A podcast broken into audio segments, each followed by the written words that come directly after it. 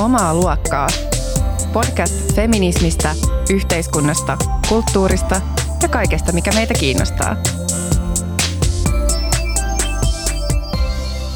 Rakkaat kuulijat, olette taas Omaa luokkaa podcastin äärellä. Tervetuloa. Tämä on jakso 27 ja tämä tulee olemaan vähän pidempi, mutta niin täynnä siis timanttista sisältöä, että kannattaa kuunnella ihan, kuulkaas, alusta loppuun asti. Tällä kertaa Taija ei ole ihan niin kikatteleva kasa kuin viime ää, tota, jakson alussa, mm. mutta kuitenkin hymyilee hyvin leveästi tässä mua vastapäätä. Se johtuu siitä, että mä tiedän, että tämän jakson äänityksen jälkeen me päästään Unio Mystica-nimiseen kauppaan ostaan kaikkea häröi asioita alkaen kristalleista, ehkä tarotkortteihin. Joskin äh, kuulijoille tiedoksi ensimmäisiä tarotkortteja ei koskaan saa ostaa itse itselleen. Joo, siis mä, mä aion ostaa Taijalle tarotkortit, koska mä haluan myös, että, että mä pääsen niin kuin sellaiseen seanssiin, missä Taija tekee mulle niin kuin tarotluentaa. Ja myös, koska nyt vieläkin on käynnissä tämä, tämä Scorpion, Scorpion season, season. Niin, tota, niin pitäähän sitä sille elämänsä lempiskorpionille niin kuin tällaisia ää, tota, lahjoja ostaa tällaisen tota, kauden aikana. Mutta ää, ennen kuin mennään tämän päivän pääteemaan ja tunteeseen, niin mä halusin ää, tuoda tällaisen niin kuin ajankohtaiskeskustelun tähän alkuun, koska siis kun toki tämä, mä nyt on vaikka kuinka monta kertaa tässä jo kertonut, että mä kuuntelen hirveästi podcasteja, mutta se, se on totta. Ja e, tota, mä aloin kesällä, tai siis sen kesän lopussa ää, kuuntelemaan sellaista uutta ruotsalaista podcastia, ää, jonka nimi on Della Q. Ää, ja tota, ja sitten kun mä olin sitä vähän, tai siis kuunnellut, mä olin silleen, että, että anteeksi, että mitä tämä on.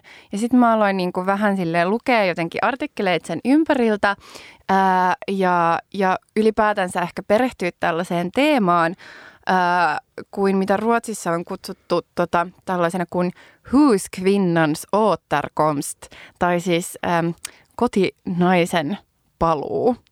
Husti, no joo, esiin marssi tuli mieleen. Mä en kyllä niin. ruotsin niin hyvin. Joo.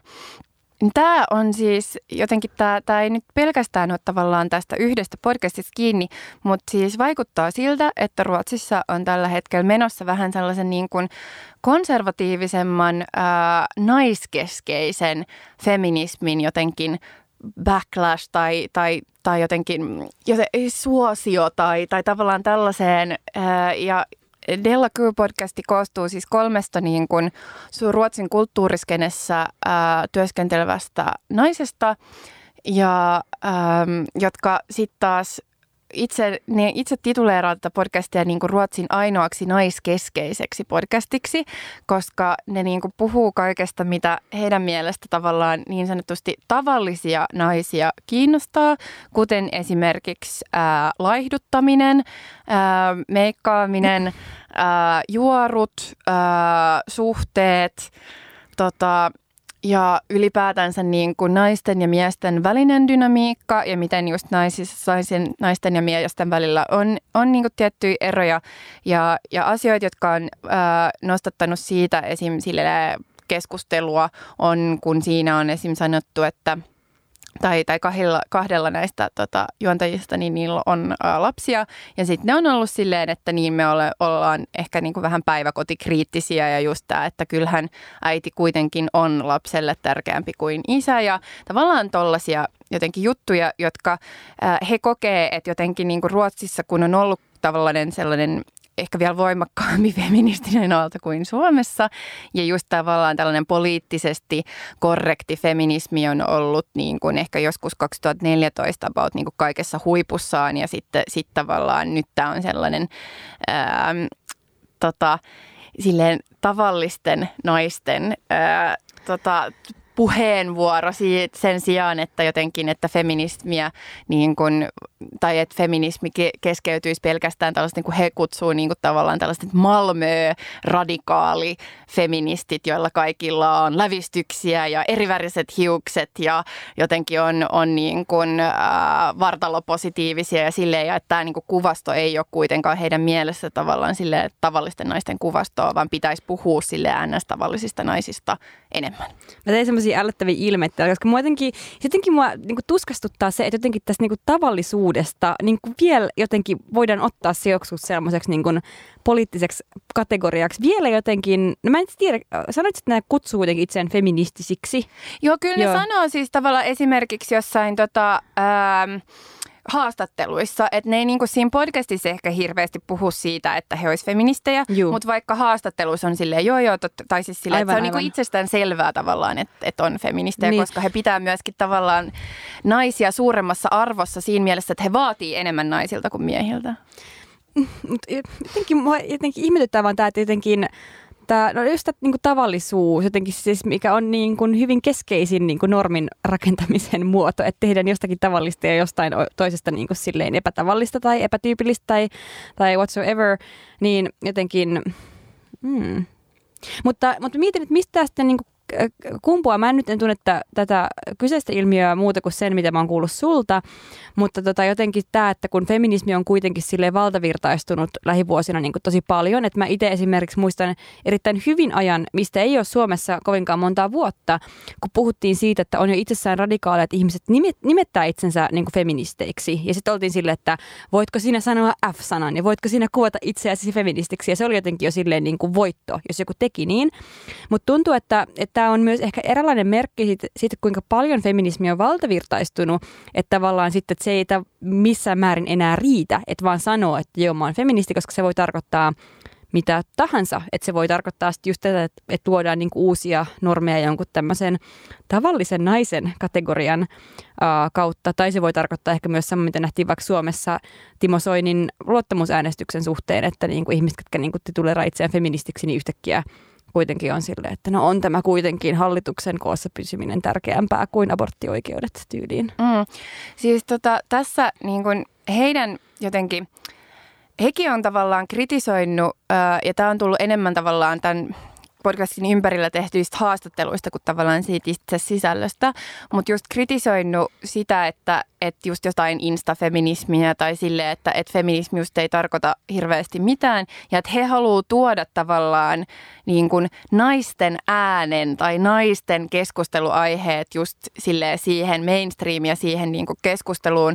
Ja että heidän mielestä myöskään tavallaan sellainen feministinen keskustelu ei usein kuitenkaan niin kuin kosketa niin paljon sitä naisten arkea, mitä he tavallaan elää ja näin. Mutta tota, mut mulla niinku yksi jotenkin osa tätä ilmiöä, joka mua kiinnostaa enemmän kuin, äh, kuin ehkä muut, on se, että miten he niin kun, äh, vertaa just itseään sellaiseen aikaisempaan feministiseen sukupolveen, joka on paljon ke- keskittynyt siihen, että, että just, että et, et, että naiset ulos työelämään, niin naisten pitää niin kuin, saada tehdä kaikkea ja just ehkä vähän tällainen Sheryl Sandberg liinin feminismia, että, että just, että sä voit saada sekä, tai että, että niin kuin ultimaattinen goal on se, että sulla pitää olla täydellinen perhe, mutta täydellinen ura ja jotenkin kaikkea.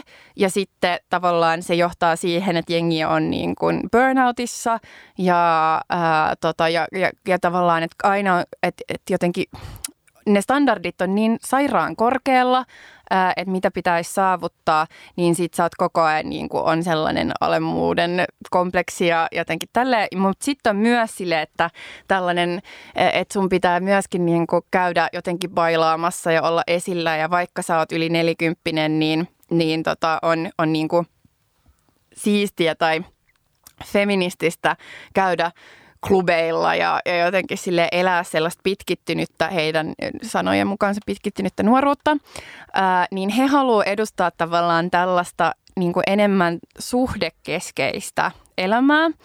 Ää, ja sellaista, jossa niin kuin ehkä sitten taas sido, sitoudutaan johonkin kumppaniin paljon nuorempana, ää, saadaan lapsia nuorempana ja niin kuin ei, ei tavallaan ole haaveena just olla silleen 40-vuotiaana vielä bailaamassa samalla tavalla kuin 20 Ää, vaan että et jotenkin niin kuin nämä tää lähisuhteet tai jotenkin silleen, että et olisi tavallaan tärkeämpiä. Ja tässä on mun mielestä jotenkin tämän niin kuin, missä tämä mulle jotenkin menee silleen ää, mielenkiintoiseksi, koska mulla on tavallaan ollut samoja keloja ja tavallaan ihan eri keloja. Kun mulla, niin. niin. Niin, no kun jotenkin tässä tulee se, että, niinku, että joo, että, että kyllä, että, että tavallaan noin, noin ilmaistuna, niin siinä mun mielestä niinku ihan pointtiin, mutta, mutta onko se tavallaan ainoa tapa, miten jotenkin sitten jotenkin puhua tämän tyyppisestä elämäntavasta, kehystää se jotenkin tavalliseksi naiseudeksi tai luoda sitten, tämä on niinku se normi. Et mun mielestä niinku fine, jos ihmiset haluaa niinku elää sitä, mutta ehkä sitä ei kannata tehdä jossain niinku 50-luvun viitekehyksessä ensinnäkään.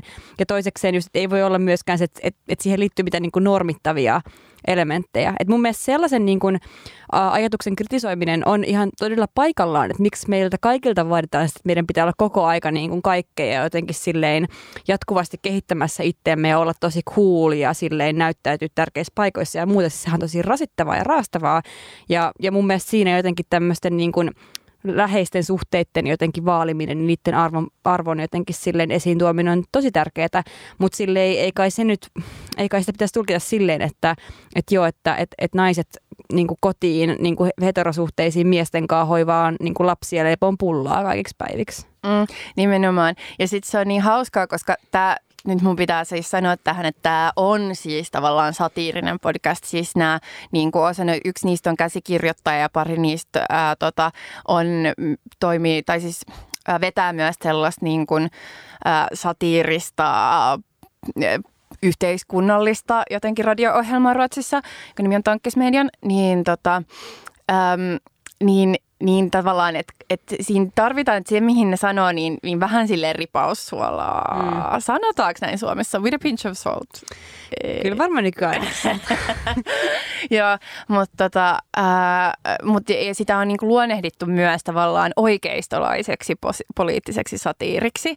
Ähm, mutta tota, mut joo, tämä niinku hämmentää mua tämä podcast, koska mä saatan välillä nauraa niinku niille joidenkin jutuille – ää, niin kuin esimerkiksi kun yksi niistä oli silleen, että, että, että hänen niin kuin eksänsä ää, tota, kaikissa uusissa sai siinä seuraavissa suhteissa, mitä, mitä, tota, mitä hänellä on, niin käyttäytyy ihan sika hyvin, mutta sitten taas niin kuin häntä kohtaan tai jotenkin silleen, että hän on niin kuin valmistellut ne niin kuin tavallaan hyviksi paketeiksi ää, ja, ja tota, opettanut pukeutumaan niin kuin siistimmin ja jotenkin silleen, että miten sosialisoinut niin kuin tavallaan vähän niitä tyyppejä ja sitten tavallaan sit se seuraava ää, kumppani saa niin kuin siitä, siitä sen niin kuin kaiken hyvän. Ja sitten, tota, että tämä on naurattanut mua, koska kyllä mä oon vähän kokenut samaa. Siis eikö toi just sun kirous? Niin, tämä on mun kirous. Ja Joo. se on niin kuin totta siis, että jos, jos tavallaan äh, haluaa äh, löytää elämänsä rakkauden, niin kannattaa deittailla mua eko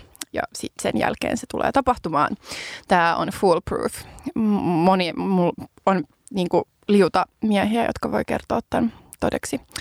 Uh, anyways, mutta joo, niin se nauratti mua paljon. Mutta sitten taas niin saattaa olla sellaista niin jotain Israel, uh, pro-Israel niin analyysi, joka on siis ihan sille ja ne sanoo ensin sille, että niin, minähän en ole miettinyt tätä monesta kulmasta, mutta ajattelin nyt sanoa tätä kuitenkin, ja siis silleen sellaista niin kuin, aa, jotain sellaista, mikä sitten taas aiheuttaa musta niinku ihan suurta ahdistusta, että jotenkin näin ää, biased ja ei pureksittu kamaa niinku vaan tulee jotenkin silleen tässä välissä. No anyways, mutta siis se mitä mä niinku mietin on just se, koska mä elän kyllä tosi, tosi vahvasti just vielä tota, että mä kyllä haluaisin saada kaiken. Ja mä haluaisin vielä 40-vuotiaana olla bailaamassa tai siis silleen, että mua niinku ahdistaa se ajatus, että koska mä tykkään tosi paljon niinku myöskin ää, käydä festareilla ja juhlia ja jotenkin sille tanssia ja irrotella ja jotenkin kaikkea tollasta, että sen pitäisi jossain vaiheessa loppua. Mutta kyllä mä myös haluaisin perheen ja sitten mä haluaisin toteuttaa itseäni ja niin kuin on tavallaan tällaisessa loopissa. Ja sitten samalla mä mietin sitä, että miten niin kuin yhteiskunnan pitäisi niin kuin organisoitua vähän uudelleen enemmän tavallaan tällaiseksi solidaarisiksi ja ihmisten välisten suhteiden niin kuin jotenkin priorisoivaksi, eikä tavallaan sille, että kaikki menisi vaan sen palkkatyön ympärillä, ää, niin, niin sitten se on niin kuin jotenkin vähän mulle sellainen mindfuck, että jotenkin että on jostain määrin, kun haluaisi vaan olla kokonaan silleen, että okei, no tällainen niin kuin konservatiivinen, feministinen aalto, niin kuin, että mä haluaisin vaan olla silleen, että vittu mitä paskaa. Ja sitten tavallaan, kun sieltä tulee sellaisia juttuja, jotka kuitenkin vähän resonoi, tavallaan vaikka niin, kun ei halua niitä niissä siinä frameissa, mitä ne haluaa, niin sitten mulle tulee vähän sellainen... Mutta siis to, toihan on tosi hyödyllinen tunne, tai ton takia mä ehkä itse niin myös fiilaan usein niin kuin lukee ja katsoo kaikenlaista silleen vähän niin, kuin niin sanottua kyseenalaista kamaa, koska ei, tavallaan nehän pakottaa silleen vähän niin kuin kyseenalaistamaan myöskin silleen, kun tulee ne omat rajat jotenkin silleen vastaan, niin niistä tulee eri tavalla myöskin tietoiseksi ja ehkä osaa myöskin argumentoida niitä sit niin kuin eri tavalla. Että en mä tiedä, mun mielestä toi on silleen, niin, Mm. Niin. Mulle se tekee ihan hyvää silleen niin kun joutua tuommoisiin tilanteisiin, missä, missä niin kun vaikka kuuntelee jotain, mitä ei voi suoralta käsin sanoa, että, että on ihan tätä paskaa tai että on silleen niin kuin super super jees.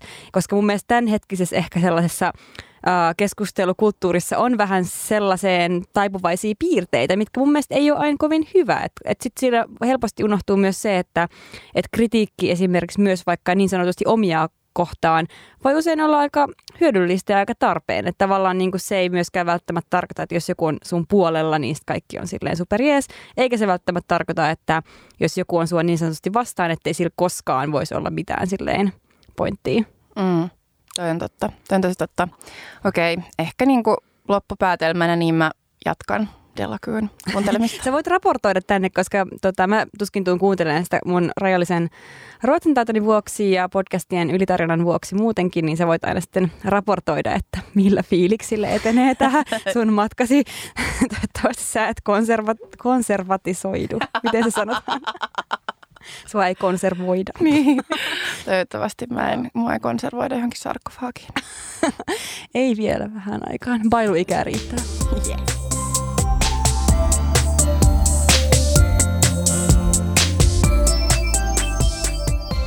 Nyt siirrytään äh, tämän päivän teemaan, joka on unelmointi ja äh, toivo.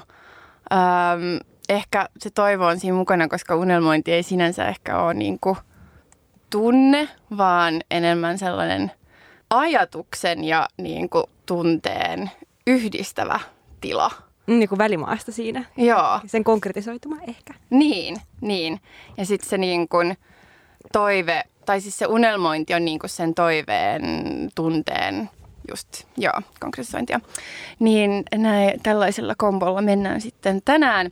Ja tänäänhän me ei ollakaan äh, kahdestaan täällä studiossa äh, Taijan kanssa, vaan meillä on äh, superupeat vieraat. Ja jos mä kuulostan vähän hermostuneelta, se on sen takia, että mm-hmm. mä vähän jännittää, koska meillä on niin, kuin niin päheät vieraat, että et jotenkin hermostuttaa, että mä kuulostan ihan äh, dorkalta tässä heidän vierellään, mutta yritän parhaani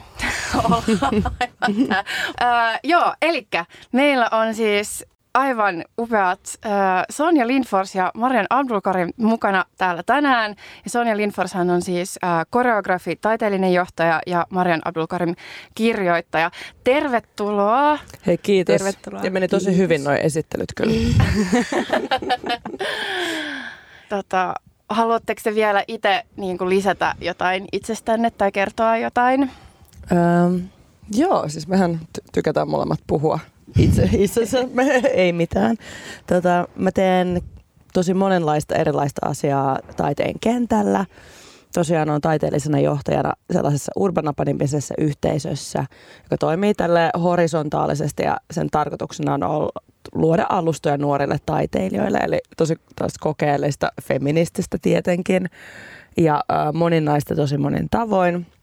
Mitäs muuta? Opetan paljon joo, luennoin, opetan, järjestän erilaisia tapahtumia. Kirjoitat. Kirjoitan. Inspiroit. Inspiroin ja on vaan upea lähtökohtaisesti. Kyllä. Mitä, mitäs sä? Mä kirjoitan, joo.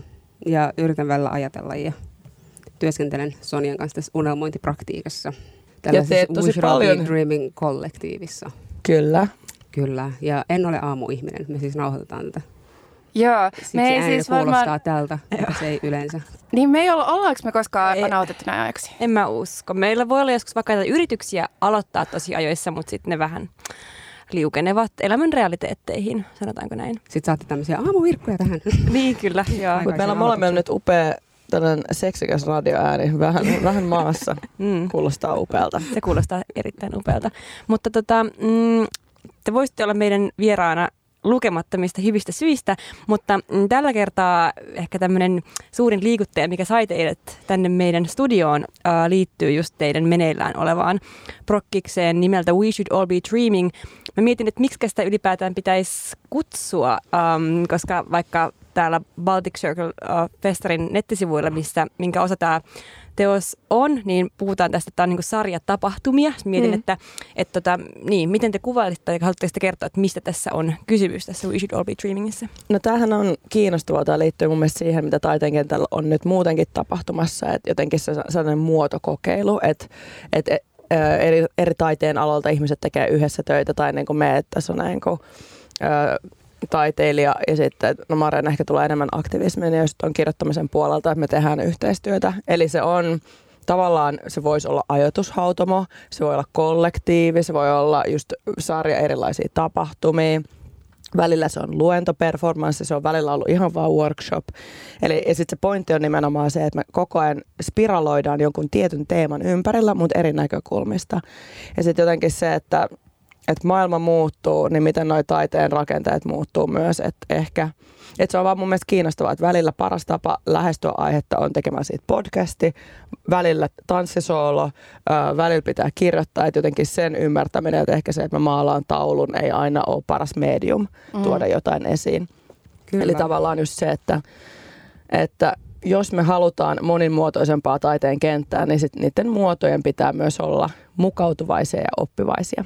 Joo, juurikin näin. Ja siis taidekenttänä, taide ja kulttuuri, ne mahdollistaa asioita, mitä niin kuin mä ajattelen, jos on silleen puhdasoppisesti jotenkin pysyy semmoisella kaistaleella, että Mm. nyt niin tämä on vaan aktivismi tai mä teen tätä yhtä hommaa, niin siinä on tietyt rajoitteet tai tietyt niin kuin reunaehdot, kun taas taide on vähän semmoinen joustavampi. Se on ehkä hitusen kokeilevampi. Siis semmoinen, että siellä voi tehdä ehdotuksia, jolloin Mm. ihmiset on ehkä myös vähän vastaanottavaisempia siinä kontekstissa. Et voi kutsua ihmisiä leikkimään, voi kutsua kuvittelemaan, voi kutsua vähän silleen kokeilemaan omia niin kuin unelmoinnin, haaveilun, ajattelemisen rajoja ilman, että se on semmoista suoraviivasta, että nyt minä haluan, että sinä teet näin, tai minä vaadin Mm. sinulta tätä. Mm. Että se ei niin kuin vaadi niin paljon kuin se ehdottaa ja esittää ja niin kuin kutsuu mukaan tekemään ja näin. Niin Mm. Olen tykännyt tosi paljon. Mm. Ja sitten taide ehkä myöskin mahdollistaa jotenkin sellaisen niin kuin ihmisissä sellaisten ajatusten herättämisen, mitä sitten taas aktivismi tai jotenkin just tällaiset poliittiset vaatimukset tai suoraviivaiset kampanjat Mm. ei aiheuta. Tai Niinpä. sille, että et, tota, et mä olin äh, kirjamessuilla äm, mukana sellaisessa keskustelussa tavallaan niille äh, poliitikkona tai jotenkin poliittista kenttää ää, tota, edustamassa ja sitten siinä oli kirjailija mun kanssa ja sitten me just puhuttiin niin kun taiteen roolista politiikassa ja siinä just nimenomaan tätä, Mm. että tavallaan, että, että miten taide just mediumina on just se, joka mahdollistaa tavallaan sellaisen tulevaisuuden tai jotenkin sellaisen niin kuin uusien ajatusten Mm. syntyä ja just sellaisen niin kuin kuvia tai jotenkin sellaisesta vielä olemattomasta, mm. mitä sitten taas just tällainen tavallaan päivän politiikka mm. tai jotenkin sellaiset debatit ei kuitenkaan tai keskustelut mahdollista. Niin, tämähän muuten esimerkiksi vaikka äh, filosofi Jacques Rancière on kuvannut myös niin kuin taiteen roolia sillä, että se tavallaan muuttaa meidän tavallaan sellaista esteettistä jotenkin ko- kompostio- tai kokemisen tapaa, että se antaa meidän niin kuin, äh, äh, mahdollistaa meidän niin kuin nähdä asioita eri tavalla. Ja nimenomaan niin kuin politiikassa usein se tuntuu hirvittävän turhauttavalta, että ollaan tosi ähm, jumissa sellaisissa niin kuin jotenkin vaan väännöissä jostain hyvin niin kuin konkreettista asioista, mitkä totta kai on myös tärkeitä, mutta samaan aikaan tuntuu, että se keskustelu helposti niin kuin jää siihen jo niin kuin olemassa olevaan viitekehykseen ja pyrkii luomaan vaikkapa, vaikka nyt vaikka tasa-arvopolitiikassa jotain tasa-arvoa jonkun vallitsevan järjestelmän sisällä sen sijaan, että se pyrkisi jotenkin um, hajottamaan. hajottamaan. Niinpä, nimenomaan. Sitä järjestelmää. Mm. Siis poliitikko ehdottomasti tarpeen. Suorat vaatimukset todellakin tarvitaan. Ilman aktivismia moni asia maailmassa ei olisi missään nimessä toteutunut. Jos mietitään ihmisoikeuksia, mietitään niin kuin, äh, liikettä, mietitään antirasistista liikehdintää, alkuperäiskansojen liikkeitä. Kaikki nämä on vaatinut sitä suoraviivaista mm. aktivismia, jossa on selkeät vaatimukset, mitä mm. halutaan, mihin pitää päästä jotka on perusteltu, argumentoitu, joiden eteen on tehty niin kuin tuhansia tunteja duunia. Että se on niin kuin todellakin, silloin roolinsa yhteiskunnassa, me mm. tarvitaan sitä.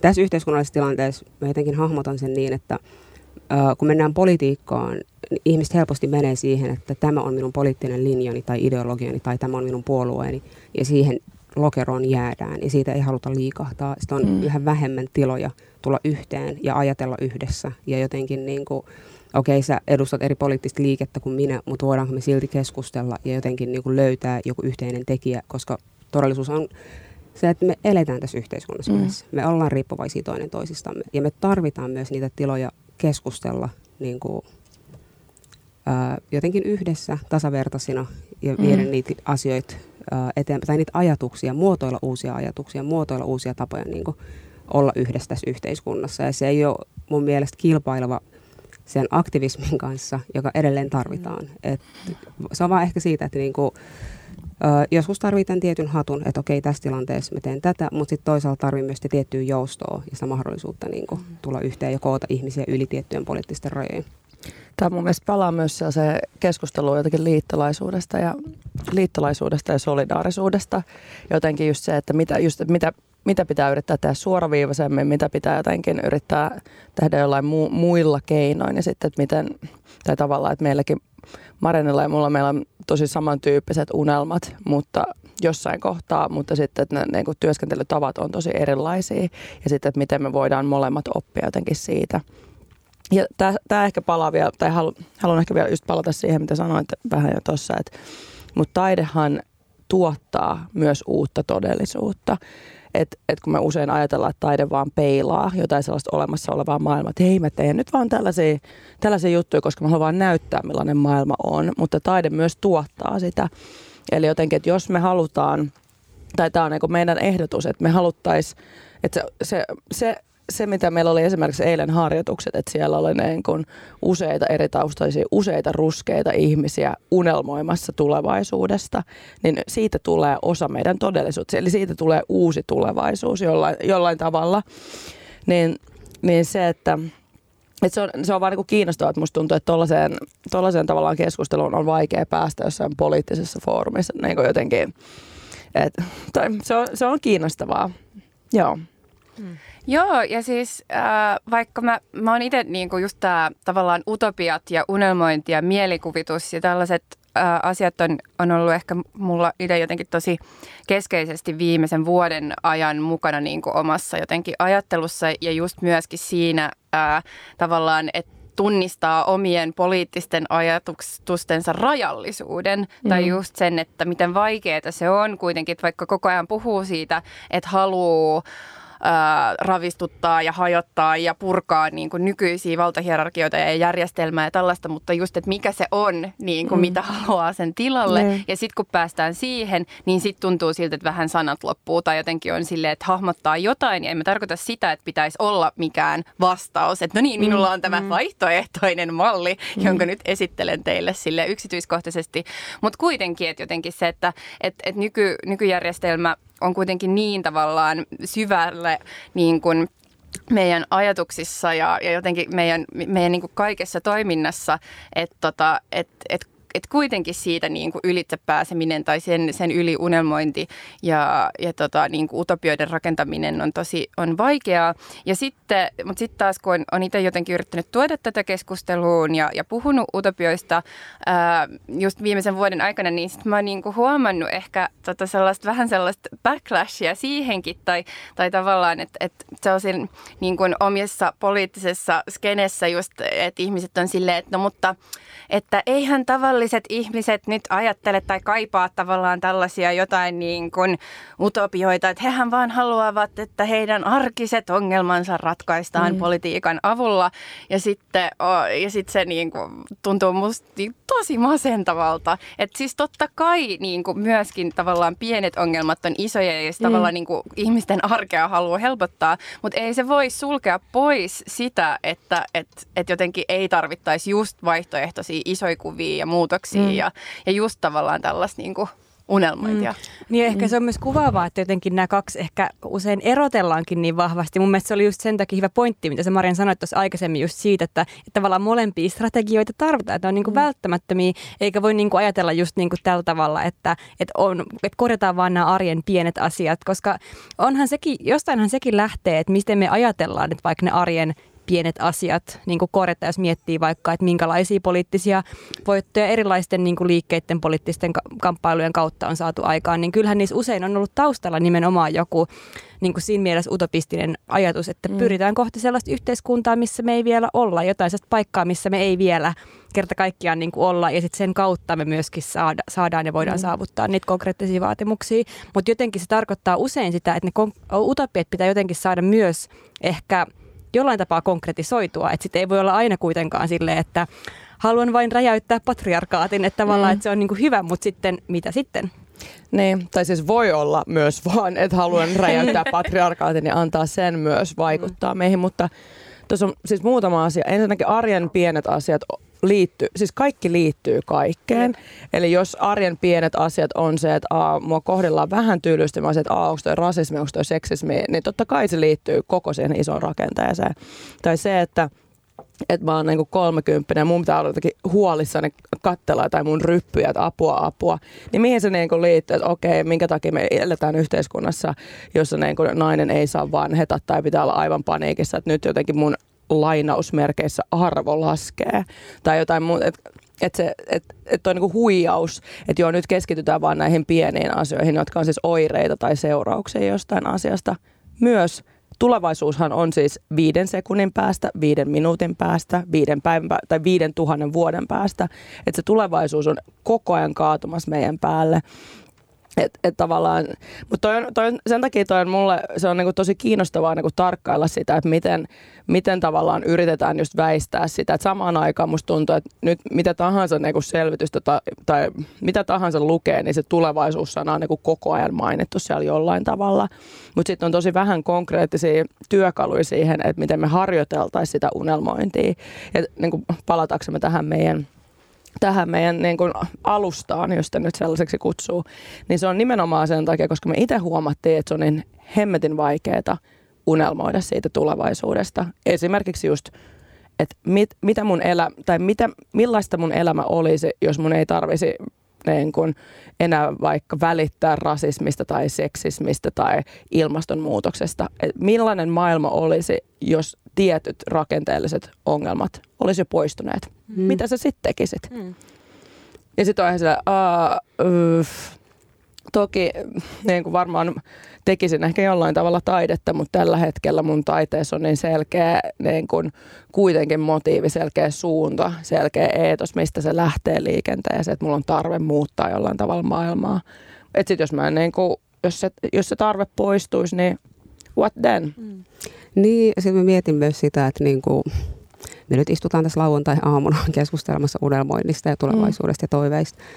Ja se liittyy myös siihen, että mikä on tämänhetkinen tilanne tai mm. ne etuoikeudet, jotka meillä on, jotka mahdollistaa sen, että me voidaan käydä tällaista keskustelua. Ihmisillä on kuitenkin hyvin erityyppisiä tilanteita. Että ihmiset elää niin erilaisissa todellisuuksissa ja erilaisten arjen haasteiden kanssa. Ja ehkä tarvitaan myös joustoa ja ymmärrystä siitä, että mm. jos jollekin niin se, ne arjen pienet asiat mm. ö, tuottaa niin paljon vaikeuksia, että tuntuu vaikealta lähteä siihen kelaan, koska kyllä tämä niin on kipeää, mm. se on kivuliasta myös mm. tästä positiosta käsin niin lähteä miettimään, millainen maailma voisi olla, mm. mikä mun paikka voisi olla siinä maailmassa ja sitten vielä siitä niin kuin, ihmisen kohdalla, jolla on niin kuin vielä suurempia esteitä. Siis sille, että jos puhutaan ihan vain perustoimeentulosta, mm-hmm. että jos sun toimeentulo on uhattuna, sä batlaat mm-hmm. arjessa päivittäin sen kanssa, että onko sun riittävästi ihan vain selvitäksesi mm. siitä arjesta, tai sulla on terveyden kanssa haasteita, tai jotain tämän tyyppisiä niin kuin todella perustavanlaatuisella tavalla arkeen mm. vaikuttavia tekijöitä. niin kyllähän ne niin kuin tuntuu ensisijaisilta. Ja siinä mm. kohti niin kuin se, että joku tulee sanoa että hei, unelmoidaan, mm, miten joo. asiat voisi olla, mm. niin se tuntuu varmasti paljon kipeämmältä. Siis mm. Siis silleen, että a, asiat voisi olla eri tavalla toki, mutta kun ne ei ole. Mm. Tämä on se tilanne, minkä se niin kuin, tyyppi elää. Mm. Niin jotenkin myös ymmärtää sitä, että, niin kuin, että kukin toimii niiden strategioiden kautta, mm. mitkä hänelle sillä hetkellä tuntuu mahdollisilta, saavutettavilta mm. ja inhimillisiltä. Että mm. se vaatimus ei voi olla kaikille sama. Ja se on myös niin kuin, mm yksi pyrkimys, että jotenkin pitää päästä pois siitä ajattelusta, että jos me oivalletaan tässä jotain, mikä toimii meille, että kaikkien pitää lähteä siihen kelaan mukaan. Kaikkien pitää jotenkin yhtäkkiä niin stop the press, että nyt tehdään tätä juttua, että ihan saa mikä sun tilanne on, että ei mm. missään nimessä. Mm. Eikä taas se niin kuin meidän Mut, viesti niin, myöskään. Vaan joo, ei, ei, ja nimenomaan siis ehkä toi, että mun mielestä tässä on lähtökohtaisesti vaan se, että, meidän, että jotenkin se, että miten sitä voisi niin kuin harjoittaa, mm. että musta tuntuu, että koska mehän ruvetaan toistamaan niitä asioita, mihin me altistutaan. Ja me, me ollaan niinku puhuttu tavallaan just siitä, että jos koko ajan vahvistetaan, että hei nyt on sodan uhka, nyt apua, apua, apua, niin mm. niin totta kaihan me ruvetaan itse, tai tavallaan menee itse siihen niin kuin moodiin. Ja nyt kyse ei ole millään tavalla siitä, nyt ei ole kyse siitä, etteikö ne niin kuin pitäisi etteikö pitäisi tietää, miten paljon paskaa maailmassa on ja etteikö pitäisi, että me tarvitaan siis jatkuvaa reaktiivisuutta myös, mutta mm. missä me ollaan puhuttu on se, että miten voi olla – jotenkin dream inside the struggle mm. ja dream outside the struggle. Mikä, tai tavallaan siis se, että ja sitten todellisuudessa tässä maailmassahan ei ole mitään ulkopuolta. Ja ihan yhtä lailla nämä meidän sanat, mitä me käytetään, nämä on historiallisia. Näihin liittyy tietty arvolataus. Meidän ajattelu liittyy meidän kieleen. Mutta sen takia tällaisia just, että okei, milla, jos meillä ei olisi onnell- tuota konseptia vaikka niin kuin onnellisuus, mm niin miltä meidän maailma näyttäisi. Tai jos me ei ajateltaisi aikaa lineaarisena, vaan jollain spiraloivana muuna asiana. Sulla ei olisi ikinä kiire. Tai, tai siis, että nämä, et nämä, niin, nämä menee tällaiseen filosofiseen abstraktiin asiaan, mutta nimenomaan siis se on mun mielestä tosi tärkeää, että tämä ei ole tällainen dikotominen, jotenkin binäärinen mm. positio, että nyt unelmat ja kaikki muu pois, vaan jotenkin mm. se, että meidän, meidän elämää – siis kaikkien meidän elämää, osaa enemmän akuutisti, osaa vähemmän akuutisti, mutta nämä niin kun rakenteelliset ongelmat koskee kaikki. Ei ole kuka, kukaan ei ole millään tavalla ulkopuolella. Mm. Mm. Ja just toi, mitä sä selitit Marian tuosta, tai siis mä oon niin, niin nimenomaan just toi, että et, et miten tavallaan sekin on...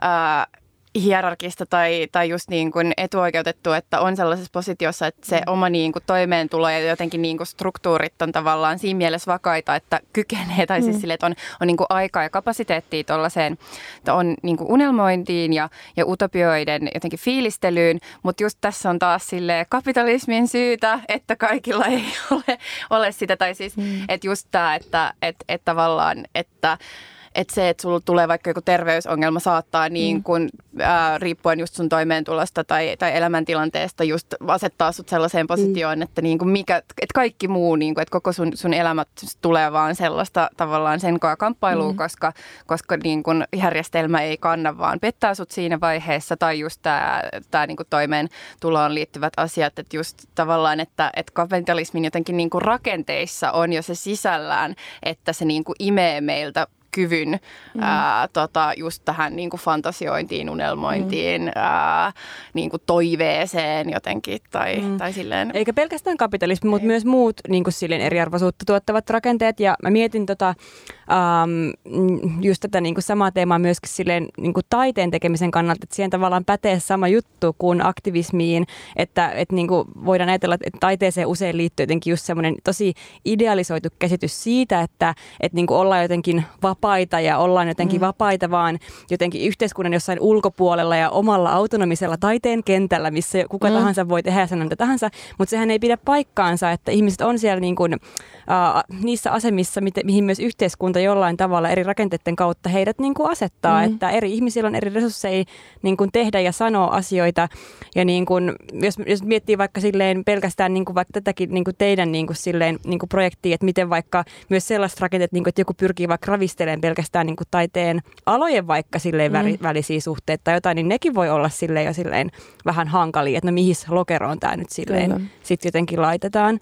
On ja siis silleen, että aktivismissa, taiteessa ihmiset, jotka niin kuin jatkuvasti tekee työtä paremman maailman eteen, ihmiset, jotka aktiivisesti haluaa niin käyttää sitä työaikansa, panostaa siihen, että liikutetaan niitä rakenteita, muutetaan vähän, niin kun sä aikaisemmin mainitsit sen, että, niin kuin, että patriarkaatit pitää päästä, niin totta kai meidän pitää pyrkiä luomaan myös visio, mm. että then what?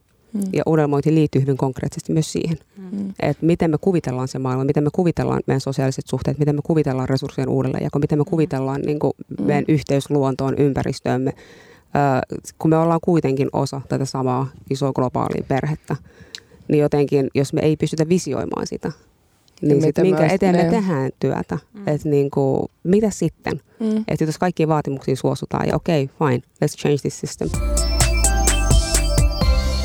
Monta utooppista leffaa te olette nähnyt viime aikoina. Siis mä muistan miljoona dy- mm, dystooppista leffaa tai mitä kirjoja te olette lukenut, jos on ollut joku selkeä jotenkin utooppinen visio.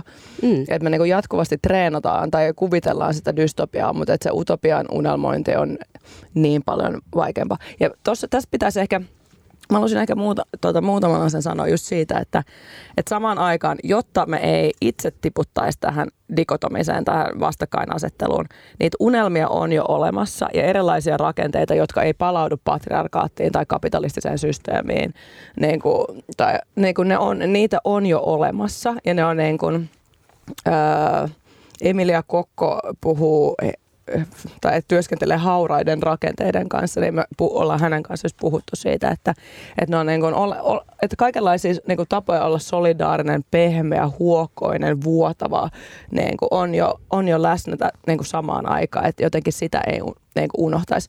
Myös toinen asia, ne ihmiset, jotka ei tavallaan tässäkin, että me ei vahvistettaisi jotain sellaista ideaa, että, että, ihmi, että, että jos ei ole niin kuin resursseja, niin ei pysty unelmailemaan. Totta kai siis mm. hip-hop-kulttuuri on lähtenyt siitä, että mm. ihmiset, jotka on niin kuin vähemmistöpositiossa, jos on ollut tosi paljon niin kuin ongelmaa ja hiertymää, Jep. niin se, että sä oot niin kuin bailannut yhdessä, se on jo sitä niin kuin mm. What if? Mitä jos me oltaisiin näin? Sä tuut tanssilattialla, sä voit tanssia kenen tahansa, on sitten niin kuin presidentti tai roskakuski yhtäkkiä tanssilattialla kaikki on tasa-arvoisia. Mm. Sehän on unelmointi, eli jotenkin siitä, että me ei, me jotka jotenkin uh, akateemise, ollaan jotenkin akateemisesti koulutettu. Tai tavallaan, että tämä on niin vaikeaa, koska kieli palaa, tosi helposti me lähdetään puhumaan sellaisesta jotenkin eriarvoistavasta, että joo, ihmiset, joilla on, jotka on huonommassa asemassa, ei jotenkin pysty unelmoimaan. Ne ei pysty ehkä, niillä ei ole ehkä resursseja käyttää tällaista, että tullaan kahdeksi tunneksi puhumaan tästä asiasta päivällä, mutta se ei tarkoita sitä, että se ei ole siellä jollain tavalla läsnä. Ja me ollaan koko ajan puhuttu siitä, että miten se, niin kuin, niin kuin se moninaisuus – niin kuin, jotenkin se, se diversiteetti olisi jollain tavalla läsnä. Eli tämä voi olla unelmointi, mutta se, että joku tanssii lapsensa kanssa keittiössä, se voi olla sitä unelmointia, että se ei palaudu vaan tietyn tyyppiseen niin kuin tieto, tietoisu, tietoisuuteen tai artikulointiin tai kieleen. Siis mun mielestä tämä on äärimmäisen niin kuin, oleellinen pointti. Ja mun mielestä niin kuin, tästä mä haluaisin ehkä viedä keskustelun myös tähän, niin kuin, mitä ollaan nyt monessa puheenvuorossa sivuttu. Mutta sitä, että niin kuin, utopiat ja utopistinen ajattelu, niin siinähän on yksi, yhtenä aika perustavana asiana se, että se perustuu johonkin yhteiseen. Että siinä ei olla niin kuin, siinä ei ole kyse niinkään niin kuin yksilökohtaisista jotenkin sellaista jostain niin kuin yksilön voimaantumisen, tai se voi kuulua myös siihen, mutta tavallaan utopiat lähtökohtaisesti on jollakin tavalla ähm, niin kuin kollektiivisia.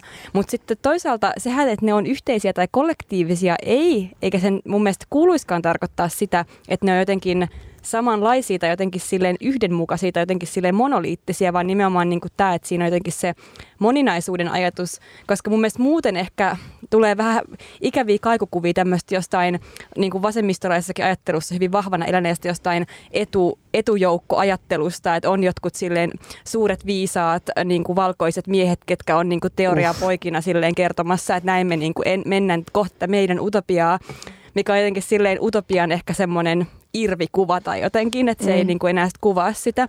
Mutta jotenkin ehkä tämä yhteisyys, ja mietin myös sitä, että kun sä jos mainitsit niistä dystopioista, että miksi dystopiat on niin jotenkin paljon enemmän nousussa, niin onko dystopiassa kuitenkin enemmän se, että siinä kuvataan usein jotain sorrettua yksilöä sen järjestelmän sisällä sen mm. sijaan, että niin kuin, en mä tiedä, tämä tuli vaan mun mieleen, että se voi olla myöskin tarpeeton pointti, mutta... Niin. Mm.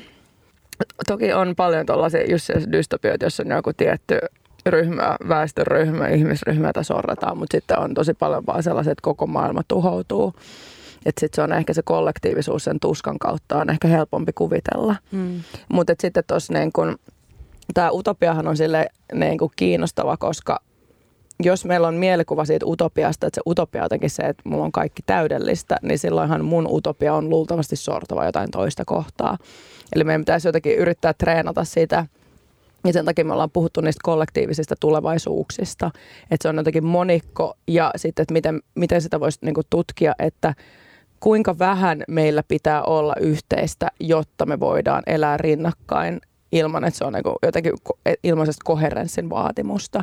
Ja sitten, että ehkä se on se utopia, että ehkä niin kun tulevaisuudessa mä en enää halukkaan rahaa ja vaurautta ja ikuista nuoruutta ja jotain kansainvälistä uraa, jossa mä lentelen jossain festivaalilta toiselle, vaan ehkä ne mun halut on siirtynyt. Ja silloin, jos mä niin, että jotenkin, ja se on, niinku, se on niinku, tämäkin, tämäkin on niinku tosi vaikeaa, että, on, että, että meidän tämänhetkisestä näkökulmasta voisi tuntua luopumiselta, mutta sitten jos mä en halukaan niitä asioita, mitä mä haluan nyt, niin sit se ei olekaan luopumista enää. Mm. Tämä on, tämä on tosi kiinnostavaa, eli tavallaan miten treenata miten treenata tällaisia kompleksisia ajatusleikkejä, jotka voisit helpottaa niitä todellisia toimia. Tämä ajattelu, että tämä on niin tällaista pehmitysduunia, sitten jotenkin, jotenkin leikkimielisesti joskus puhutte tästä body pump for your mind, koska tämä on niin vaikeaa, että miten kuvitella, miten kuvitella asioita, joita sä et osaa kuvitella. Niin kuin, ja miten unelmoida sellaisista tulevaisuuksista, joita sä et pysty unelmoimaan. Että tämä, tämä, mitä me tehdään, on tavallaan unelmointia unelmoinnista. Eli me yritetään opetella sitä mahdotonta unelmointia. Mm. Joo, tosi kauniisti sanottu. Mm. Sitähän se on. Ja siis nimenomaan niin kuin, kun me ollaan niin totuttu systeemiin, jossa on hierarkiat, jossa on niin kuin se yksi totuus, yksi tieteellinen totuus, joka niin kuin kertoo meille esimerkiksi historiasta. Ja sitten todellisuudessa täällä on kuitenkin elänyt aika iso määrä jengiä, joilla on ollut omat traditiot ja omat perinteet ja omat niin kuin tiet, tietoisuudet, joista ne on niin kuin ammentanut. Ja voiko ne kaikki elää rinnakkain? Mm. Että voiko Suomessa niin kuin kouluissa opettaa saamelaisten historiaa mm. peruskoulussa saamelaisten kertomana siten, kun he sen niin kuin hahmottaa? Voiko opettaa romanien historiaa siten, kun he hahmottaa sen, siten, kun he ymmärtää sen valkoisten suomen äidinkielellä puhuvien suomalaisten historiaa, karjalaisen että voiko nämä kaikki elää rinnakkain siellä koulun historian mm. tunnilla ilman, että niitä arvotetaan, että niin kuin minä kerron sille nyt heistä, vaan että niin kuin mm. jokainen ikään kuin pääsee ääneen kertomaan siitä omastaan ja me silti voidaan siellä istua sitten niin kuin siellä tunnilla ja kuunnella, ottaa sitä oppia vastaan ja ymmärtää, että okei, että tämä mihin mä nojaan, se on yksi tapa olla maailmassa ja niin kuin miten mun esivanhemmat on elänyt ja tällä toisella tyypillä on eri ja silti me mm. ollaan tässä ja hengitetään samaa ilmaa ja niin kuin, ö, toimitaan samassa yhteiskunnassa. Et se tuntuu jotenkin ehkä kaikista vaikeimmalta niin jotenkin sen hahmottaminen, että me voidaan elää kaiken tämän tiedon keskellä ja silti olla ok. Että se, ei niin kuin, että se, että sulla on historia ei ole multa pois. Että mulla on silti se oma historia ja ne ei riitele ikään kuin keskenään. Ja sun historian oikeud, niin kuin sun oikeus on omaan historiaan ei ole pois mun oikeudelta. Mm. Että mä en niin jotenkin hajoa siihen, että mutta jos sä sanot noin, niin sitten niin kuin, sittenhän se on, niin kuin, että mun historiahan muuttuu valeeksi. Eihän se muutu. Et ne. voi olla monia totuuksia läsnä samaan aikaan samassa tilassa ja se olisi silti ok. Mm. Täällä Suomessa, eli yhden totuuden maassa, tämä olisi eiku, yksi asia, mitä olisi tosi hyvä treenata. Mm. Mutta on, toi on musta tosi kiinnostavaa just se, että, että miten me opitaan siihen, että se, että jonkun toisen kokemus maailmasta on eri, ei tarkoita sitä, että mun on, tai jotenkin mä murenen siitä. Mutta mm. ihan, ihan tämä palaa aina tähän esimerkiksi keskusteluun suomalaisuudesta, että jos Marjan voi olla suomalainen ja Sonekin voi olla suomalainen, näyttää tolta, niin miten mä voin olla suomalainen? Et, et, tai tavallaan siis se, että et, nä, nä, se, mutta sehän mm. palaa tosi, tosi niin kuin tavallaan, että just, just se, että silloin, tai musta se on hyvä, että me aina palautetaan tää näihin arkisiin asioihin. Jos puhutaan niistä arkisista ongelmista, niin tavallaan tämä unelmointi liittyy just tuohon arkisiin ongelmiin mitä, kuka me, miten me voidaan kuvitella, että suomalainen voi olla kuka tahansa tai näyttää keneltä tahansa tai puhua mitä tahansa kieltä. Tai just, että miten, miten sun lapsen historian tunnella voitaisiin opettaa erilaisia niin kuin historioita ja ymmärtää, että, että aivan, että nämä asiat on ollut ja tapahtunut rinnakkain samaan aikaan, kun meillä on nyt erilaisia to, erilaisia totuuksia, erilaisia niin kuin, tapoja olla maailmassa ja sitten vaan tietyt on nostettu ylös, tietyt saa palstatilaa, tietyt saa näkyvyyttä ja kuuluvuutta ja muut on jotenkin vähän ehkä sivussa. Mm. Minkälaisia, mua kiinnostaa, tai siis vaikka te tuota, esittelitte jo tuossa keskustelun aluksi vähän tota, ää, tätä projektia, niin, ja, ja tavallaan, mitä kaikkeen siihen kuuluu, mutta haluaisitteko te kuitenkin niin kuin kertoa vähän lisää siitä, että, että minkälaisia tavallaan strategioita te olette käyttänyt niin kuin tällaisten harjoitusten tekemiseen, että et millä tavalla te olette niin kuin saanut just esille näitä unelmia tai uusia haluja tai halujen shiftauksia tai silleen. Mm. Tässä on, tässä on monta asiaa ja siis tämähän on tällainen, mikä tämä on ongoing pro- process, eli jatkuva prosessi. Eli tämähän on meille myös tutkimusta, että mehän, me yritetään itse opetella ja kysyä nimenomaan sitä, että millaisia työkaluja me tarvitaan, jotta me voidaan tuoda ihmiset yhteen unelmoimaan. Mutta siis pelkästään tosi konkreettisesti se, että nyt vaikka tässä tulevassa versiossa, että tuo erilaisia, eri taustaisia ihmisiä yhden pöydän ääreen ja rajaa sen, että me unelmoidaan, niin se tuntuu jo silleen tosi jotenkin radikaalilta tai kumoukselliselta, mutta sitten me käytetään paljon just tuota kysymysten esittämistä. Me tehdään kehollisia harjoitteita, tanssitaan, ravistellaan. Me ollaan pidetty sellaisia one-on-one-sessioita, ollaan kirjoitettu netissä. Mm. Mm. Niin kuin tosi, tosi paljon niin kuin erilaisia. Ja sitten ehkä tässä on just se, että paljon sellaisia keinoja, mitä mä saattaisin käyttää jossain taiteellisessa työskentelyssä muutenkin, jotka tavallaan – et se on, et kun se, et, niin kuin puhuttiin aluksi, että se taiteen tekeminen ei ole niin suoraviivasta, että sitten jotenkin, joka palautuu just siihen, että kun me ei voida suoraviivaisesti mennä johonkin utopiaan, koska me ei osata ja me ei tiedetä miten, niin sitten että me ollaan puhuttu deviation, jotenkin harhautuksista tai sellaisista sivupoluista, miten me osataan harhauttaa tai mennä jonnekin sivupolulle meidän ajattelussa. Esimerkiksi sellainen harjoite, tämä on, tätä on kiva tehdä missä tahansa tuota matkalla, dissassosiaatiopeli. Eli sen sijaan, että kun me usein kieli toimii sillä tavalla, että me assosioidaan seuraavasta asiasta, että nainen, äiti, sisko, rintaliivit, menkat, tai tavallaan näin, niin sitten tota, toi meni hienosti mun mielestä. Joo, yes. Uh-huh. Niin, niin tavallaan siis se, että disassosiaatiopeli, tämä on siis mahdoton tehtävä, mutta se menee silleen, että vaikka sä sanoisit sanan ja sitten mä yritän sanoa jotain, mikä on niin mahdollisimman kaukana, että jollain tavalla ei niin kuin liity muka siihen jollain tavalla. Että mä sanoisin nainen, sitten sä yrität assosioida, disassosioida siitä jonkun, joka ei kuulosta siltä sanalta eikä liity tavallaan naiseuteen ja JSV. Mm. Mutta siis vaan tarkoituksena se, että yritetään siis, että toi on niinku tavallaan tosi tyhmä, tyhmä peli, mutta tarkoituksena on se, että yrittää treenata sitä, että miten miten tavallaan luoda erilaisia merk- niin kuin merkitysyhtälöitä niin kuin eri sanoihin tai tehdä näkyväksi sitä, että kuinka lineaarista se meidän ajattelu on. Niin ja ehkä myös paljastavaa niin kuin itselle, kun jotenkin alkaa miettiä, no mitäköhän mä sanoisin, jos mun pitäisi... Sano vaan, sanoa, sanoa, tulee heti vaan silleen, että mies. Ja se, että ei, mitä mä, mistä mä jään kiinnittävät, mik, miksi mun niin kuin, mieli tuo heti sen tavallaan niin kuin, mieleen. Ja on mm. silleen, että voi nyt jumalauta, että onhan tämä nyt niin kuin, tällaista. Että kyllä se, että se, se pakottaa myös se, miksi se on myös se, mikä, että jos mä annan mm. mun mielen tavallaan niin kuin, kulkee niin kuin tavallaan näin, niin sitten se t- tulee, eikä, eikä se ole mikään semmoinen, että, että nyt että on niin kuin oikeutus sille asialle, vaan että sitten se vaan pakottaa mut ehkä tarkastelemaan sitä ja ehkä haastamaan, että no miksi mm. se tulee ja mitä, miksi, voisiko mulle tulla kenties jotakin muuta. Mm. Mulle tuli mieleen keittiöveitsi. Okay. Nainen, keittiöveitsi, joo. joo. mutta siis, mut va, mut et vaan, että tosi tavallaan sellaisia leikkisiä, että nämä on niin. tosi moni on tosi mind games tai sellaisia jotenkin vähän häröä ja vähän leikkisiä. Ja sit se, mutta sen takia tämä leikki ja nauru ja yhdessä olla, niin kuin, nämä on just kumouksellisia mm. myös, Et koska se nauru ei välttämättä toimi tai se leikki ei toimi niin kuin sen niin kuin tietyn logiikan mukaan, vaan se voi harhailla ja olla outoa. Niin. Kyllä, ja sitten toinen on niinku runous, Joo, mitä ollaan luettu tosi paljon. Ja yksi mun lempirunoilijoista kautta aikaan on Audre Lorde, mm. joka on kirjoittanut aivan käsittämättömän hienoja runoja ja sen lisäksi niin hän on ajattelija, joka on myös niin kuin, pitänyt puheita ja kirjoittanut niin kuin, aiheesta ja aktivismista. Ja ollut, hän on siis uh, nyt jo edes mennyt Yhdysvalloissa kasvanut musta aktivisti naishenkilö. Uh, ja yksi, mistä se puhuu, on se, että kun se puhuu runoudesta, sanoo, että poetry is not luxury. Mm. Mm. Ja jotenkin mitä kaikkea siihen sisältyy. Että niin kuin se on hieno puhe, mikä löytyy netistä, se sen Audre Lorde, Poetry is not luxury. Mm. Ja ne kelat, mitä siinä on, on semmoisia, mitkä vie niin kuin ihan taas uusille poluille. Ja yksi, missä mis pidän tosi paljon niin kuin hänen sanomisistaan, on semmoinen kohta, missä hän sanoo, että ei ole olemassa uusia ideoita. Mm. Että ne on, kaikki on niin kuin, kaikki ideat ovat aina, tai ne on jo läsnä, ne on jo ideoitu, on vaan uusia tapoja jotenkin tarkastella niitä. Tai että mm. ei ole olemassa uusia kipuja tai tuskia, että me ollaan tunnettu ne kaikki. Mm. Et jotenkin, then what? Mm.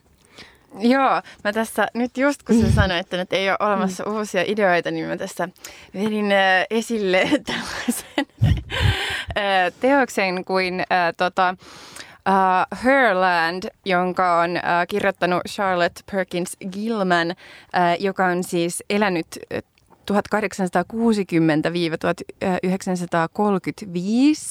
Ja tota, um, mä en nyt muista ihan tarkalleen, että milloin ensimmäinen painos tämä tuli tätä kirjaa, mutta no joo, ainakin tota, no tämä on tämä aika, missä niinku liikutaan. Mutta tämä on siis ää, myös niinku utopia. Ää, kertoo tava- tai niinku utopiakirja, ää, jonka mä itse asiassa sain ää, suosituksena yhdeltä meidän kuulijalta ja sitemmin ää, tota, ystävältä ja ystäväksi tulleelta kuulijalta. Ää, joka just kun on niin kuin kelattu näitä utopia-juttuja, että miten tavallaan, että tämä, tavallaan kertoo sellaisesta ää, yhteiskunnasta, jossa niin kuin naiset kollektiivisesti silleen ää, hoitaa kaiken.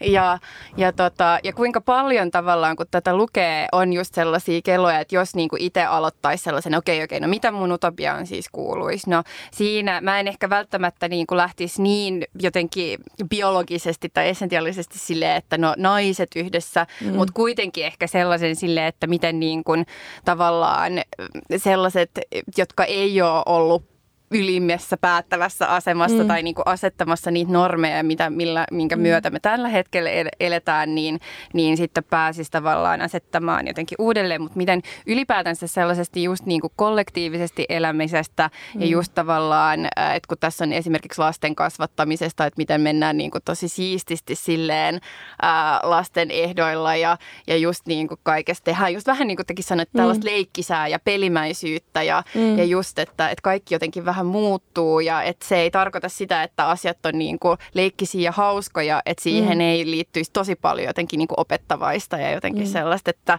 et, et pointtina on niin kuin, ei tavallaan sellaista militantin hyvää kansalaisuutta niin kuin mm. kasvattaa heihin, vaan, vaan enemmän just tällaista silleen niin kuin huole, tai toisistaan huolehtimista ja miten jotenkin just tällainen solidaarisuus ja, ää, ja jos tällainen niin kuin hoiva on tosi keskiössä tuossa yhteiskunnassa ja just on silleen, että niin, no samaa, samanlaisia keloja kuitenkin mm. tavallaan löytyy vieläkin, että miten sekään ei ole mitenkään niin kuin uusi idea. Joo. Se, että, että jotenkin kaipaa just tuollaista kollektiivisempaa just niin kuin eri, eri asioihin niin kuin fokusoivaa tai sellaista, joka niin kuin painottaa tai just se, se halu lähtee siitä, että on just tällaista yhteisöllisyyttä ja, ja jotenkin niin kuin toisiaan jotenkin voimaannuttaa ja kannattelevaa ja silleen joo, mm. tällaista yhteiskuntamallia jotenkin. Mm. Mä mietin vaan ainoastaan niin tuosta Herlandista sitä, että, että siinä just nimenomaan niin kuin paitsi että se on utopia, niin luodaan myös tosi utopistinen kuva siitä, että on jotenkin tosi harmoninen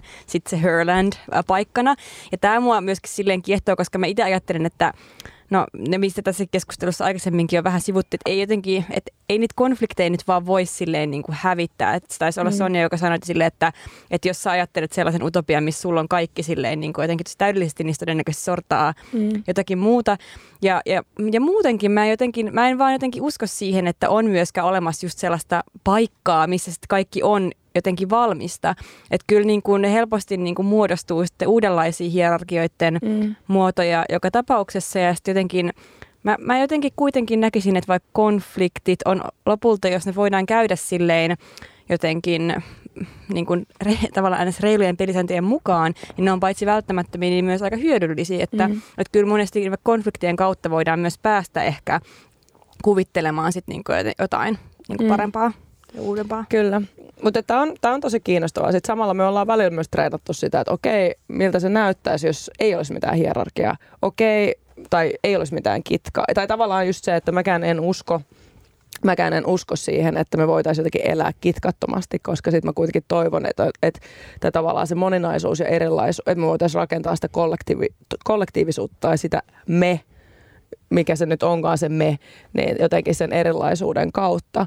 Että jotain, että et pakko siinä on jotain hiertymää olla. Mutta sitten sitä on myös välillä tosi kiva leikkiä, että okei, okay, no mitä, okei, mitä jos hei, ei ole mitään kitkaa, jengi on vaan niin aivan flow koko ajan kaikki, mutta silti tosi erilaisia. Mutta silti jotenkin kaikilla on tarpeeksi, ehkä liikaa, mutta tarpeeksi, että mitä se sitten niinku tarkoittaisi. Mm. Se kaikki olisi pienessä tällaisessa LSD jotenkin niin kuin hyvinvoivassa sellaisessa silleen, hei me ollaan kaikki yhteydessä toisiimme ja niin kuin kosmisuus ja vartalot ja molekyylit ja niin vähän tuollaista Kuulostaa ihan sika Tämä on just sellaista, mitä mä rakastan ja mitä sä et kestä. ehkä, ehkä olisi tällainen telepaattinen. Hei, mutta sitten jos olisi telepaattia, me kaikki niin kuin, tavallaan ei olisi enää lost in translation, mm. vaan että sitten sä oikeasti niin kuin, tuntisit jotenkin jotenkin, mitä toi toinen tuntee, niin what then? Pitäisiköhän vielä sitten jotenkin summailla vähän niitä utopioita tai joitain ehkä omia niin kuin toiveita, haaveita, ää, ajatuksia tai silleen, että mitä, mitä niin kuin nämä on teissä herättänyt, että, että tota, te olette nyt treenannut tätä jonkin verran, niin onko teillä silleen – ää, jotenkin mitä te haluaisitte jakaa jotenkin teidän sitten utopia-visioista? Haluatko aloittaa? Mä siis on ihailu Mariani koko tämän keskustelun ajan sille, kun se pelaa Candy Crushia samalla, kun se osallistuu tähän. Ja sitten kun mulla on siis kans jonkin verran tälle peliriippuvuus, mitä tulee kännykkäpeleihin. Mullahan sit... ei ole riippuvuuksia. Aa, vaan okay. tässä niinku, just disclaimer. Joo, no okay. addictions. Ei, ei, en, en samaista sua mitään. tähän. No addictions. Mun, mun riippu... Niin, no, niin, no, mulla on ehkä pieni, että se on hallinnassa, mutta se, se on jokseenkin sellainen. No joo, mutta, tota, mutta mulla on tosi usein tulee sellaisissa joissain sosiaalisissa tilanteissa sellainen fiilis, että mä haluaisin vaan ottaa sen kännykän esiin ja alkaa, aloittaa sitä pelaamista ja sitten mä en kehtaa. Ja sitten tota, nyt mä olin silleen, että vitsi seuraavan kerran, kun mun tulee se fiilis, mä aion vaan tehdä sen, koska se ei estä kuuntelemista. Että mä kuuntelen itse asiassa paremmin, kun mä näprään mm. niin kuin sitä peliä samalla. No joo, tää nyt oli tällainen kiva side note. Mutta... Now we know. Luulette, että tota, tota, Maren tekstailee Obaman kaa? Ei, se onkin Candy Crush. Nö, nö. Siis tässä mulla tuli loppuva, lopuksi mieleen se, että kun me ollaan tässä tilassa ja ylipäänsä tässä yhteiskunnassa, niin hyvin usein meidän ajatukset ja meidän utopiat ja meidän niin kuin, käsitys historiasta ja tiedoista rajoittuu hyvin eurosentriseen, kristillistaustaiseen tapaan tarkastella maailmaa. Ja minulla se tekisi meille kaikille hyvää välillä vähän laajentaa sitä perspektiiviä ja katsoa, mitä muualla on ajateltu joskus, mitä siellä ajatellaan tällä hetkellä mm. ja millaisia tarinoita, millaisia tapoja olla yhteydessä muihin ihmisiin on niin kuin olemassa. Ja mm. jotenkin vähän siirtää sitä, niin kuin, että se, että me tehdään asioita tietyllä tavalla täällä, ei tarkoita, että se olisi väärin tai huonoa, mutta se on yksi tapa muiden mm. joukossa. Ja ehkä enemmän toivoisi sellaista niin ajattelua siihen suuntaan, että se miten mä teen tai miten mm. me tehdään on yksi tapa, mutta sitten on olemassa valtava määrä niin kuin muita tapoja tehdä ja nähdä ja tulla mm. yhteen. Ja jotenkin voitaisiin myös tarkastella niitä ja katsoa, että mitä mm. siellä sitten ainakin siis sellainen, tai jotenkin se, että mitä tässä onkin jo tuotu erilaisia ajattelijoita esiin, että me nojataan jatkuvasti tai seistään ihmisten harteilla, että tätä ei voi niin kuin tehdä yksin. Että jos me puhutaan kollektiivisesta unelmoinnista, se tarkoittaa sitä, että sun pitää tuoda sun unelma, että me ollaan jonkun muun unelmien kanssa, sitten joku muu ja sitten me nojataan toisiimme.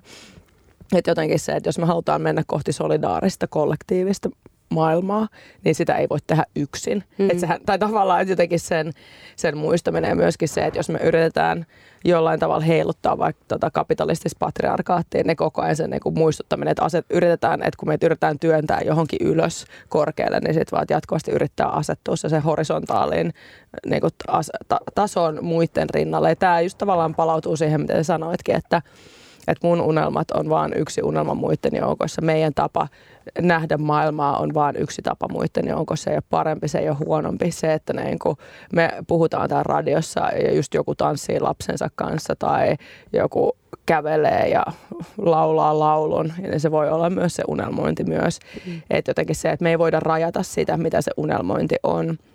Mutta jotenkin se, että tämän tuo, tämän tuo että, että tämä unelmointi voisi olla validi. Kun ehkä se on just se, että kun sä, sä, säkin sanoit sen, että unelmoinnista tulee usein mieleen kuin sellainen lapsi, lapsellinen kuvittelu, että se ei voi olla silleen niin kuin oikeasti jotenkin tärkeää. Vakavasti, vakavasti otettavaa. otettavaa. Ja, niin sen takia niin kyllä kiinnostaisi jotenkin se, että, että insinöörit ja jotkut poliitikot lähtisivät tästä leikkimisestä. Että nämä ei ole asioita, mitä voi välttämättä loogisesti ratkaista, koska jos me halutaan pois tämän maailman logiikasta, meidän pitää niin kuin löytää joku toinen tapa lähestyä sitä tulevaisuuden visiointia.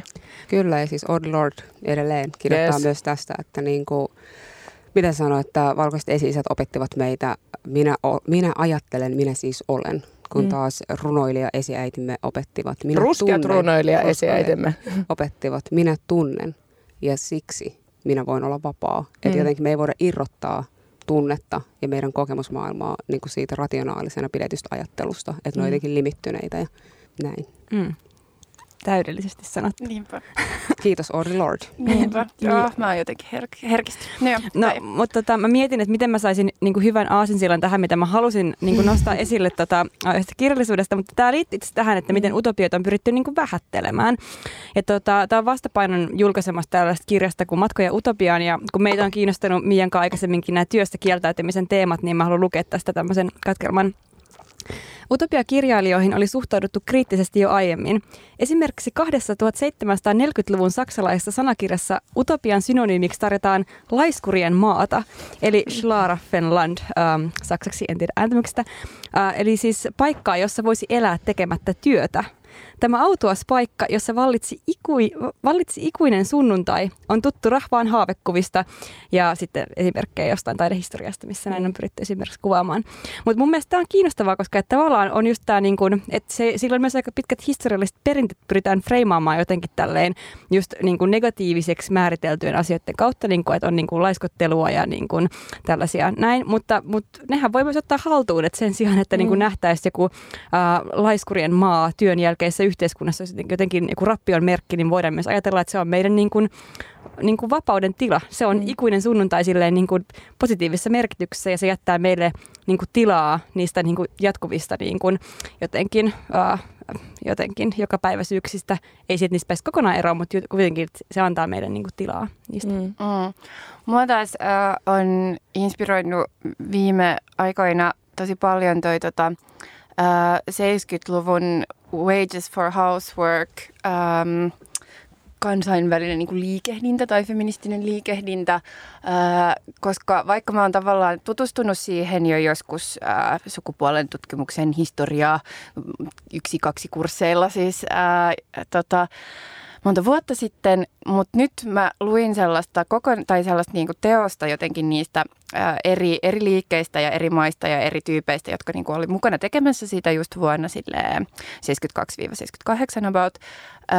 Ja tota, ja sitten se niin kuin avautui mulle tavallaan ihan uudella tavalla, että kuinka jotenkin monipuolinen ja just sille paljon jotenkin ehkä ravistavampi liike ja mikä niin kuin se ajatusmaailma siellä taustalla on ollut, kun mitä tavallaan kun nopeasti kuvataan, niin ajatellaan, okei, okay, että ollaan haluttu toki tuoda niin kuin esille se näkymätön työ ja se niin kuin uusintava työ, mitä tehdään just kodeissa ja hoivassa ja tällaisessa ja sitten myös miten siinä niin kun, ää, näytetään ne, ne jotenkin alu, alkuperäiset rakenteet siitä, että miksi tavallaan nyttenkin hoivatyö ja monet tällaiset uusintavat työmuodot, vaikka ne on tavallaan palkkatyön ää, maailmassa, niin on tosi alipalkattuja. Ää, mutta, mutta tavallaan se niin kampanjana ja jotenkin sille kollektiivisena liikehdintänä on ollut, ollut sille sellainen, joka on yhdistänyt. Se ei ole ollut pelkästään jotenkin niin valkoisten sisnaisten jotenkin kamppailu saadakseen jotain rahaa, vaan se, se on niin kuin tuonut yhteen just silleen ää, lesbokamppailuun, se on tuonut yhteen niin kuin seksityöläisten kamppailuun, se on tuonut yhteen just silleen ää, tota, työläisnaisten niin kuin kamppailuun ja sitten ne on kaikki tavallaan yhdessä ollut silleen, että ja tämän niin kuin kaikkien meidän kamppailujen lisäksi meillä on just tämä uusintava työ, mm. mitä me tehdään tämän kaiken meidän mm. muiden juttujen päälle, mistä me ei saada mitään ja kukaan ei, niin kuin, tai siis tavallaan silleen, että tämäkin vielä. Ja sitten ne on niin kuin tehnyt tavallaan sekä yhdessä, mutta myös tavallaan näitä omia liikehdintöjä sen niin kuin isomman kaavan sisällä ja sitten saanut niin kuin tavallaan luonut sellaisia liittolaisuuksia ja yhteisyyksiä. Että jotenkin silleen tavallaan just tälle, että, että toistensa jotenkin positioita ja moninaisuutta tai niin kuin, niin kuin ja kamppailujen väheksymättä luonut silleen sellaista yhteistä iso liikehdintää, mm. joka ei niin kuin ole vaientanut kuitenkaan ketä. Tai siis tavallaan, että se on mun mielestä ollut silleen, että mm. et, et upeata jotenkin lukea ja niin kuin päästä syvemmälle just tohon. Ja just se, että sen tarkoitus on ollut niin kuin suurempi just tällainen yhteisöllisen niin kuin ja, ja normien ja ylipäätänsä just tähän niin kuin palkkatyö ja jostenkin maskuliinisen palkkatyön niin patriarkaattijärjestelmän silleen hajottamiseen, ää, tuo, tai siis silleen, tai tavallaan, että se on niin kuin ollut se ajatus jotenkin se pohja siellä takana, niin, mutta just ylipäätänsä tavallaan kamppailun muotona ja just tällaisena niin kuin unelmoinnin ja, ja jotenkin sille utopioiden luomisen muotona just tällainen sille moninainen kollektiivinen toiminta. Niin mm. joo, se on ehkä just tavallaan joo, silleen sellainen ehkä mitä itse mietin. Mutta ylipäätään se just silleen, että, että tosi paljon mulle kun miettii niin kuin unelmointia, toiveita ja, ja utopioita, niin mulla ainakin just nousee tämä silleen kollektiivisuus ja, ja solidaarisuus ja just tämä niin kuin ehkä hoivan monet tasot tai silleen mm. välittäminen ja rakkaus ja mm. näin. Joo, onko vielä viimeisiä sanoja, mitä haluatte sanoa vai onko nytten takki tyhjänä? Tota, no myös Sandraalla olemme aloittaneet, Sandraa sitaatilla olemme aloittaneet jokaisen session.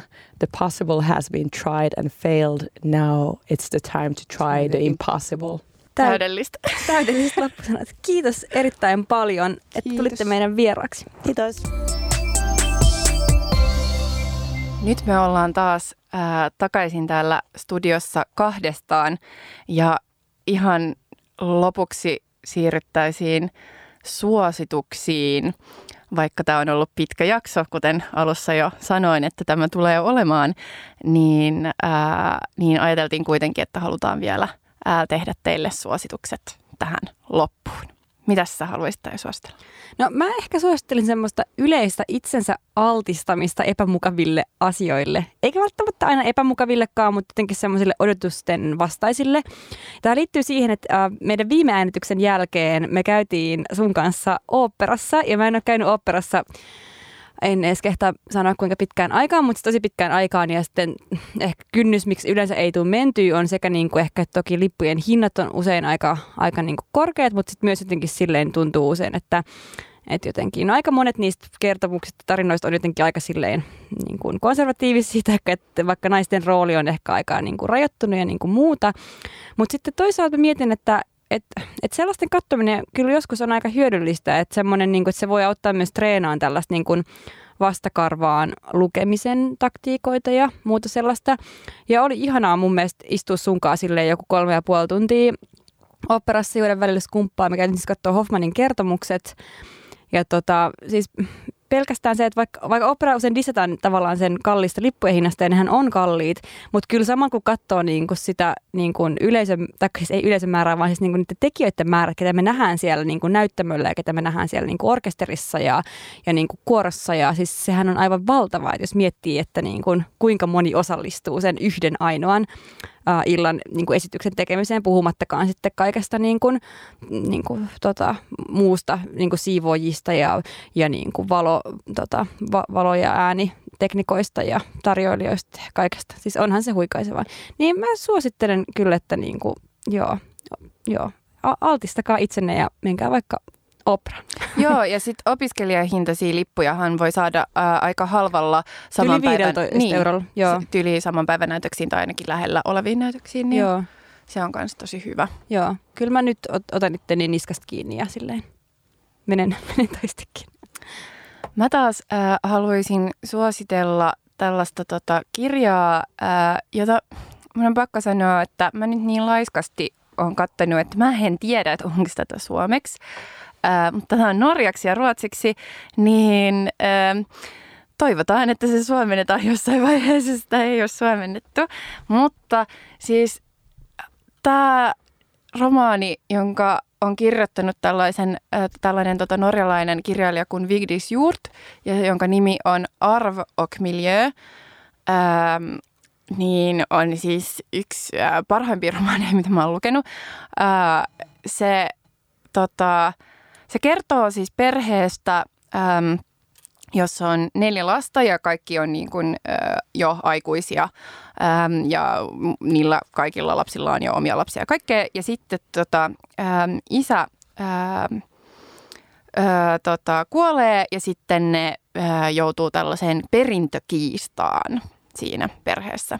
Ja se on tavallaan se, mistä niin kuin kertoo. Mutta sitten siinä, siinä niin kuin romaanissa kuvaillaan jotenkin mun mielestä aivan upealla tavalla sellaisia vaikeuksia ja niin kuin kommunikaatioa, mitä liittyy just tuollaiseen sukulaisuussuhteisiin ja, ja jotenkin, että et miten uskomattoman jotenkin vaikeaa ja piinallista ja ärsyttävää ja, ja, ja jotenkin silleen voi, voi olla, vaikka on niin, kuin niin lähellä ja sitten kun tuntee toiset tavallaan hyvin, mutta tavallaan voi olla, että sä et tunne niitä oikeastaan ollenkaan, vaikka ne on niin kuin ihmisiä, joiden kanssa olet kasvanut. Ja myöskin silleen, että miten tavallaan eri totuuksia ja eri kertomuksia saman perheen kasvatit voi tavallaan lapsuudestaan ja ylipäätänsä kasvustaan kertoa. Ja mä en aio kertoa siitä nyt enempää tavallaan siitä, siitä itse, itse tota, ää, tarinasta, mutta tota, siis mä suosittelen tätä niin kuin aivan kaikille. Ää, ja että siis se, se niin kuin kieli itsessään, mutta just tämä, että, että se, on niin kuin, siis se on niin hyvä kirja. Hmm. Niin hyvä. Lukekaa se. Se on ihanaa, kun jostain tulee niin vahvasti tällainen, että, Joo. että on niin hyvä. Joo. Että haluaa vaan, että kaikki vois niin kuin jotenkin mennä siihen hyvyyteen ja uiskennella sen keskellä ja silleen. Joo, siis sitä. mä olin heti, siis mä, niin kun mä luin sitä, niin sit mä, tota, ää, kun me käytiin viime, viime viikonloppuna äidin kanssa ää, tota, sukuhaudoilla, kun oli, oli tämä, mikä tämä on, tämä joku päivä, Mm. kuolleiden, ei mikä, Pyhäinpäivä. pyhänpäivä, kuolleiden päivä.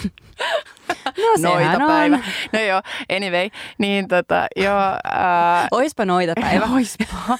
niin, Liputuspäivä. Niin, niin mutta mä niinku se koko matkan vielä sinne, se oli jotenkin niin symbolista, että siellä, että me niinku mennään sinne hautausmaalle ja kävellään haudalle ja laitetaan lyhtyä ja kaikkea. Ja siis sen koko matkan mä vaan ränttäsin siitä kirjasta äidille ja sitten mä olin vaan sen, se on pakko lukea, tässä on pakko lukea, tässä on pakko lukea, ja sitten se oli silleen, okei. Tuli selväksi. Joo. No onko se lukenut sen? Joo, siis mä annoin sen sille nyt, kun mä sain sen valmiiksi, niin okay. Nyt mä annoin sen äidille niin, että se, se lupasi lukea sen. Ja sitten mä olin silleen, että niin, äiti, millä tasolla sun Norja on niin kuin tänä päivänä? Että pystyt sä lukemaan tämän kirjan? Ja se oli silleen, no enköhän mä voi yrittää. Vähän prassava meininki. joo, mä, mä, olin kyllä, mä olin tosi huolissani siitä, että se pitää saada lukea tämä. No joo, S- Sano. Uh, saanko mä suositella vielä yhtä asiaa? Saat. Joo, mä haluan suositella siis tota, uh, Jyväskylän tota, ylioppilasteatterin uh, produktiota Kuningatar K, joka on tullut ensi iltaan 4. Um, marraskuuta. Eli Laura Ruohosen Kuningatar K, ja t- t- kuvataan vaikka tämän produktion nettisivuilla on, että Kuningatar K on näytelmä vallasta, sukupuolirooleista ja kalojen erityislaatuisuudesta.